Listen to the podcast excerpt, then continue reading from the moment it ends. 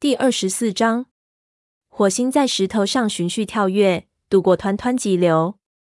洪水已退去多时，河底的石头自然便显露出来。这是银溪离去的第二天，天空灰蒙蒙的，飘着零星小雨，仿佛星族也在为他悼念。虽然没有得到蓝星的允准，火星仍然前往河族，准备将银溪的死讯告诉他们。因为他觉得河族有权知道银溪发生了什么事情。由于害怕遇到阻拦，此行他没有告诉任何猫。到达对岸，火星抬头嗅了嗅空气，立时便嗅到了一只猫的新鲜气味。不多一会儿，从路边的香薇丛里走出一只小虎斑公猫。那只小猫见到火星后吃了一惊，怯怯地走到他面前问：“你是火星，是吗？我在上次森林大会上见过你，你到我们这边来干什么？”他努力装出一副信心十足的样子，但声音中却明显透着紧张。他年纪太小，估计还是学徒，没有老师的带领便急着离开营地。火星说：“我不是来打架或刺探情报的，我想和雾角说句话，你能把他叫来吗？”那个学徒迟疑了一下，看起来想拒绝。不过服从武士命令这一习惯终究占了上风，于是他转身沿着河边朝营地走去。火星目送他离去后，爬上河岸，藏在掘木丛里等候雾角的到来。过了老半天，雾角才来。火星看见那熟悉的灰色身影匆匆向他赶来，多像蓝星啊！火星这才发觉雾角简直就是蓝星的翻版。看到雾角孤身前来，火星松了口气，对停下脚步嗅空气的雾角唤道：“雾角，上这里来。”雾角的耳朵动了动，急忙钻进掘木丛里。一见面他就问：“什么事？是关于银溪的吗？打昨天起我就没有看见他。”火星如鲠在喉，吃力地咽了口唾沫，说：“雾角，是坏消息。我很遗憾，银溪死了。”雾角难以置信地盯着他，说：“死了？不可能！”没等火星说话，他厉声喝道：“是不是你们雷族的武士捉走他的？”火星急忙说：“不，不是。他和灰条在太阳时准备生幼崽，然后事情出了差错，他流了很多血。我们用尽所有办法，但哎，雾角，真对不起。”雾角眼里充满了痛苦的神情。紧紧攥住地面，爪子都陷进了土里。他仰天长啸，声音凄厉。火星上前抚慰，觉得他每一条肌肉都绷得紧紧的。一时间，火星也找不出合适的话来安慰他。雾角发泄了一通，情绪稍稍平稳下来。他喃喃地说：“我就知道这种事情不会有好下场。”语气中只有悲痛，而没有丝毫的恼怒和责怪的意思。我告诉过他，叫他别和灰条来往，但他肯听吗？现在我真不敢相信，再也见不着他了。火星告诉他，灰条把他埋在了太阳石。如果有一天你我在那里见面，我会指给你看。雾角点了点头。火星为了让他节哀，补充了一句：“他的孩子们都还活着。”雾角立刻坐起来，问：“他的孩子们？”火星说：“两个，他们都很好。”雾角眨眨眼睛，忽然若有所思地问：“雷族想要他们吗？他们身上可有一半的河族血统啊。”火星说：“我们的一只母猫当他们的奶妈。”大伙儿虽然对灰条感到气恼，但谁也不会把气撒在孩子身上。我明白了，他想了一会儿，站起来：“我必须赶回去把这件事通知族群。他们还不知道他和灰条的事呢。”真不知道该怎么对银溪的父亲启齿。火星清楚他的感受。一般来说，父亲和孩子之间的关系比较松散，但勾心与银溪之间的关系却是甚为紧密。银溪选择灰条作为配偶，无疑是对族群的背叛，可想而知，勾心定然在伤心之余又感恼怒。雾角舔了一下火星的额头，说：“谢谢你前来相告。”说完，他钻出掘木丛，迅速离去。火星看着他消失在视线之外，方才渡过河，回到自己的领地里。火星从睡梦中饿醒，借着昏暗的光，他看见灰条的窝空荡荡的，生气的想：哦，又去和银溪私会了。接着突然醒悟过来，银溪已经死去两天了。此事在族群中引发的震动渐渐平息，不过除了火星和绝毛外，大家既不同灰条讲话，也不和他一道外出巡逻捕猎。蓝星则迟迟没有宣布对他的处罚决定。火星打着哈欠伸了个懒腰。这几天灰条整晚辗转反侧，抽泣连连，搅得他根本睡不好觉。看到朋友这个样子，他心里也很难受。灰条的不忠行为给族群造成的冲击很大，大伙儿之间的日常交谈充满了猜忌，彼此间舔书的时间也大大缩短了。火星不知道族群何时才能恢复过来，他抖了抖身子，走出巢穴，向猎物堆走去。冉冉升起的朝阳将营地洒满了金色的光斑。火星低头挑了一只肥大的水老鼠，这时他听到有猫呼唤：火星，火星。火星转过身，看见云仔正从育婴室朝他跑过来，文脸带着其他几个幼崽慢慢悠悠跟在后面。令他惊奇的是，蓝星也来了。云仔跑到他面前，气喘吁吁的吆喝：火星，我就要成为学徒了，我就要成为学徒了。火星放下嘴里的水老鼠。是啊，他几乎忘了云仔马上就要满六个月这件事了。想到这里，心里又是兴奋又是惭愧。蓝星走近说：你是他理所当然的老师，不是吗，火星？你该另收一名弟子了。虽然绝毛不是你的徒弟，但你教的也很好啊。听到蓝星赞扬，火星低下头说：过奖了。他想起探长，心里感到一阵悲伤。自从探长遭遇不幸以来，他时时感到愧疚，因此他决心要把云仔教好。云仔睁着大眼睛说：我会比别的猫更加努力，我要成为最优秀的学徒。文脸被逗得莞尔一笑。蓝星说：我们都在拭目以待呢。文脸说：他一天到晚的纠缠我，我知道他会尽最大努力的，他是一个健壮而聪明的孩子。云仔顿时喜形于色。火星寻思，看来他把宠物猫的事情早扔到脑后了。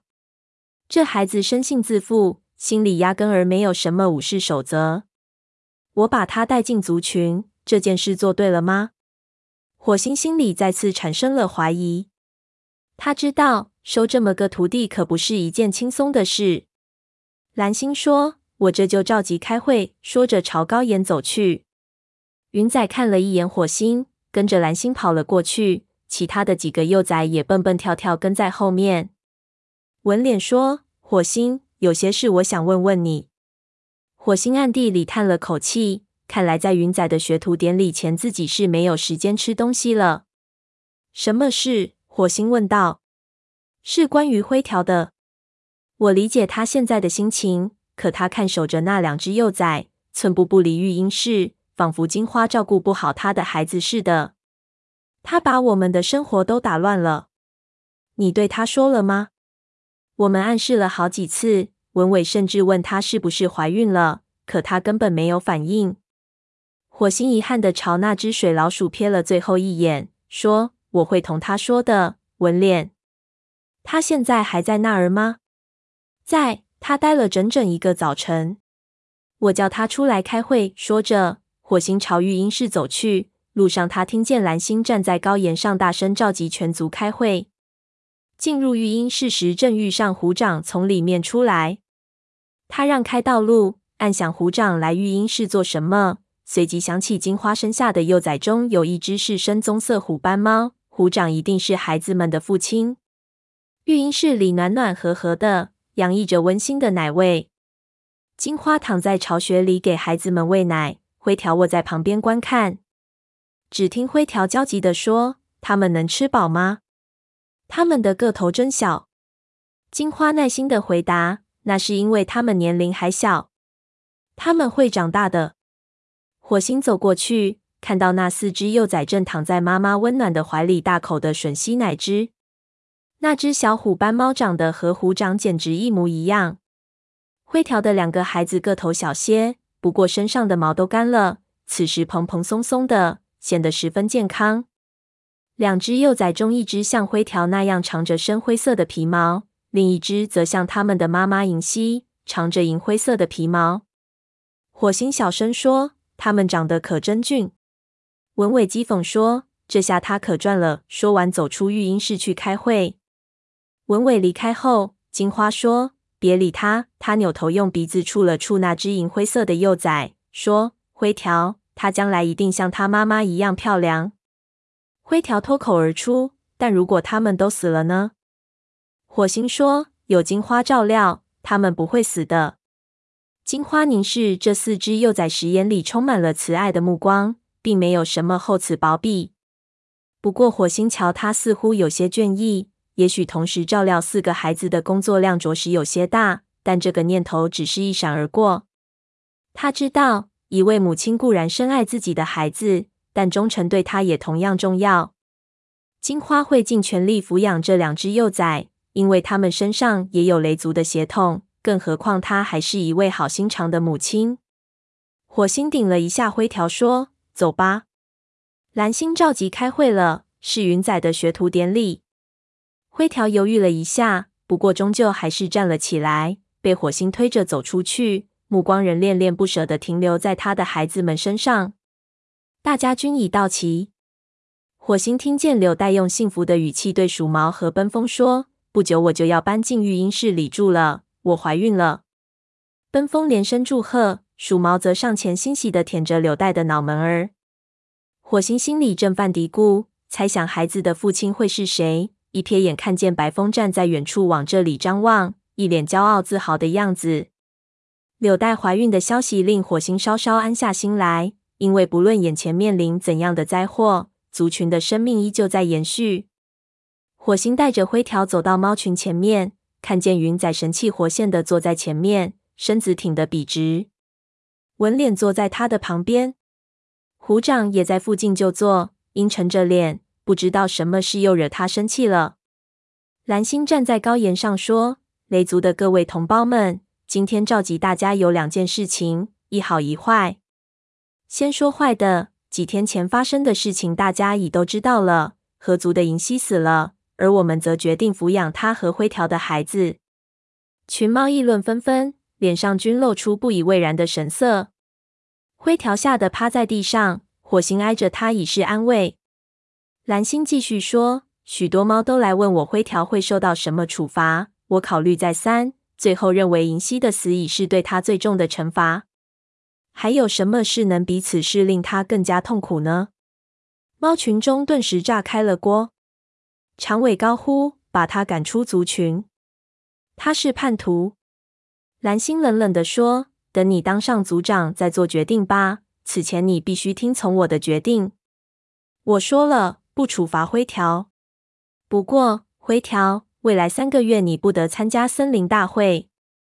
这不是处罚你，而是因为你的出现可能会触怒河族，你做下的事有可能会使他们顾不得什么规矩了。”灰条低下头说：“我明白，蓝星，谢谢你。”蓝星说：“不要谢我，今后要为族群努力工作、战斗，将来你会成为这两只幼崽的好老师。”灰条的眼里闪过一线光彩，似乎突然间看到了希望。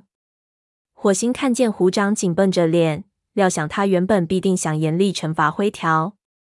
蓝星说：“接下来我要宣布一个好消息，云仔已满六个月，到了成为学徒的年龄了。”他从高岩上跳下来，晃了一下尾巴，招呼云仔走上前。云仔翘着尾巴，激动的身子发颤，两只蓝眼睛就像一对明亮的星星。蓝星说：“火星，你一直想再收一名弟子，而云仔又是你姐姐的孩子，就由你来做他的老师吧。”火星站起身，正要向高岩走去，云仔已蹦蹦跳跳跑过来，扬起鼻子就要和他接触。火星又好气又好笑，呵斥说：“急什么？”蓝星装作没有看见云仔的鲁莽行为，继续说：“火星，虽然你并非生于我族，但你是我族中的一员。希望你能把学到的东西传授给云沼，帮助他成为一名能够让族群引以为荣的武士。”是，蓝星、火星尊敬的低下头，然后和云仔对触了一下鼻子。云仔像打了胜仗似的，欢呼道：“云沼，我是云沼喽！”云沼、火星看着大伙儿纷纷上前祝贺，心里顿时涌起无比的自豪。他注意到那些老年猫们叫嚷的尤其起劲，不过火星还注意到有些猫表现的漠不关心。虎掌坐在原地一动不动，长尾则走过去坐在他身边。火星后退两步，为前来表示祝贺的猫们让开道路。黑条从他身旁经过，向武士巢穴走去。火星听到他说，不是叛徒就是些宠物猫。这个族群还有没有体面点儿的猫啊？